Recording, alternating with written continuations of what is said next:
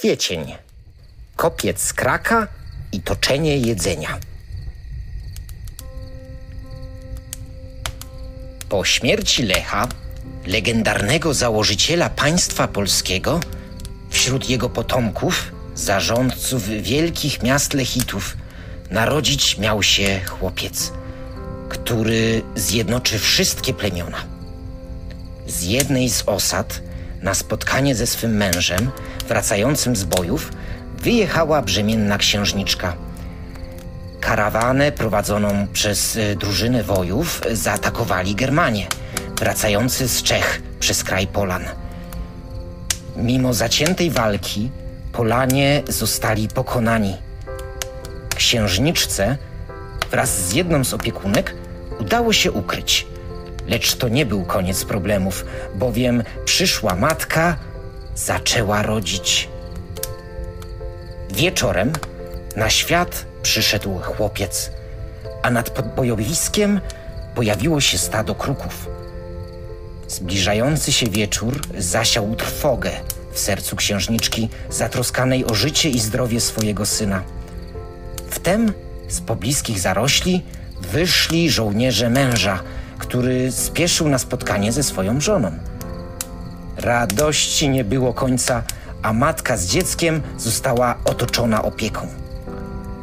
Wojowników do miejsca spotkania przywiodło głośne krakanie kruków. Szczęśliwy ojciec dla upamiętnienia tego wydarzenia y, postanowił nadać chłopcu imię Krak. Rodzice otoczyli swojego syna miłością i troską, który w zdrowiu dorastał w kraju Polan. Kiedy Krak ukończył 18 lat, zebrał swoją drużynę dzielnych wojowników i opuścił kochających go rodziców. Kilkudniowa wędrówka zaprowadziła ich nad wielką rzekę, o której opowiadało się wśród mężczyzn. Tym miejscu Krak postanowił założyć swoją osadę. Młody władca zjednywał sobie coraz bardziej mieszkańców tego miejsca, broniąc ich przed najazdami wrogich ludów. Wielu mężczyzn i chłopców chciało szkolić się pod jego opieką i walczyć u jego boku. Przywożone z bojów kosztowności oraz przydatne narzędzia wzbudzały podziw mieszkańców, którzy trzydziestoletniego wtedy Kraka obwołali władcą Wiślan. Nowy król obrósł w tak wielką sławę, iż sąsiednie ludy bały się walczyć przeciwko jego wojsku. Wielki i dobry władca, który u stóp wzgórza wawelskiego założył miasto Kraków, zmarł, otoczony szacunkiem i wdzięcznością mieszkańców. Lud okrył się żałobą po ukochanym władcy i wyprawił mu wspaniały pogrzeb. Króla postanowiono pochować naprzeciwko Wawelu, po drugiej stronie Wisły. Wznoszą się tam skałki zwane krzemionkami i właśnie tam, na wzgórzu Lasoty, miała zostać usypana królewska mogiła. Kto żyw nosił ziemię, niektórzy koszami, inni w cholewach butów – jeszcze inni, wykorzystując obfite, bufiaste rękawy szyte według ówczesnej mody. Kopiec rósł coraz wyżej i wyżej. Dzięki staraniom i zaangażowaniu mieszkańców nad miastem górować zaczęła imponująca mogiła, po dziś dzień kopcem Krakusa zwana. Od tego czasu Każdej wiosny krakowianie udawali się w to miejsce, by zabawą i biesiadą uczcić pamięć króla.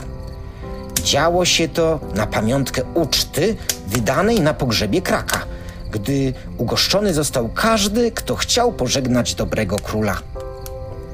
Wydarzenie to było wyjątkowe z jeszcze jednego powodu.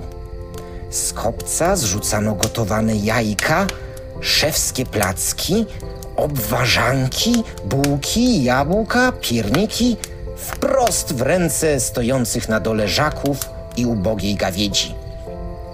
Zwyczaj dzielenia się jedzeniem przetrwał do dzisiaj i jest zwany jako rękawka. Zawsze jeden dzień po świętach Wielkiej Nocy krakowianie udają się na wzgórze Lasoty, gdzie, jak przed wiekami, odbywa się ludowy festyn, a po stokach wzgórza toczą się pierniki i jabłka wprost w ręce czekających na dole dzieci. Tak jak co roku rękawka czy dodatkowy talerz przy wigilijnym stole, tak we współczesnym świecie codziennym nawykiem powinien stać się food sharing – tu nie chodzi tylko o obcobrzmiącą nazwę dzielenia się jedzeniem z uboższymi. Masowa produkcja żywności doprowadza do ogromnych strat w naszym środowisku naturalnym. Czy wiesz, że do wyprodukowania kilograma wołowiny zużywanych jest prawie 15 tysięcy litrów wody, a w każdej sekundzie w Polsce w koszu ląduje 150 kg jedzenia? Dzielenie się żywnością to nie tylko pomoc tym, którzy mają jej mniej. Niemarnowanie jedzenia to troska o świat, w którym żyjemy którym niebawem kolejnym pokoleniom żyć będzie coraz trudniej. W Krakowie istnieje kilka miejsc, w których można zostawić jedzenie. To także miejsca, do których po jedzenie można przyjść. To nie są produkty pomocy, to wspólna troska o to, aby to, co wyprodukowane ogromnym nakładem pracy i środków, nie znalazło się w koszu. Ile razy nie mogliśmy dojeść zupy, a świąteczne zakupy okazały się zbyt duże? Może z jabłek, które zostały, ugotujesz kompot, a z chleba zrobisz czosnkowe grzanki. To, czego nie uda się nam wykorzystać, może zasilić organizowane w mieście zbiórki żywności. Dzielenie się w ten sposób jedzeniem to dużo więcej niż nam się wydaje. To nie tylko doraźna pomoc, ale troska o przyszłość każdego z nas. Nawet bogatego społeczeństwa nie stać na marnowanie żywności, której produkcja okupiona jest niszczeniem środowiska naturalnego, bez którego człowiek nie jest w stanie funkcjonować. Przemyślane zakupy, odpowiednie przechowywanie produktów, mrożenie, robienie domowych przetworów, kupowanie od lokalnych dostawców to sposoby, które możesz sam wprowadzić w swoim domu, aby przyczynić się do niemarnowania żywności. Podejmijmy razem wyzwanie. Niech głównymi hasłami naszych działań będą niemarnowanie, świadomość i pomysłowość.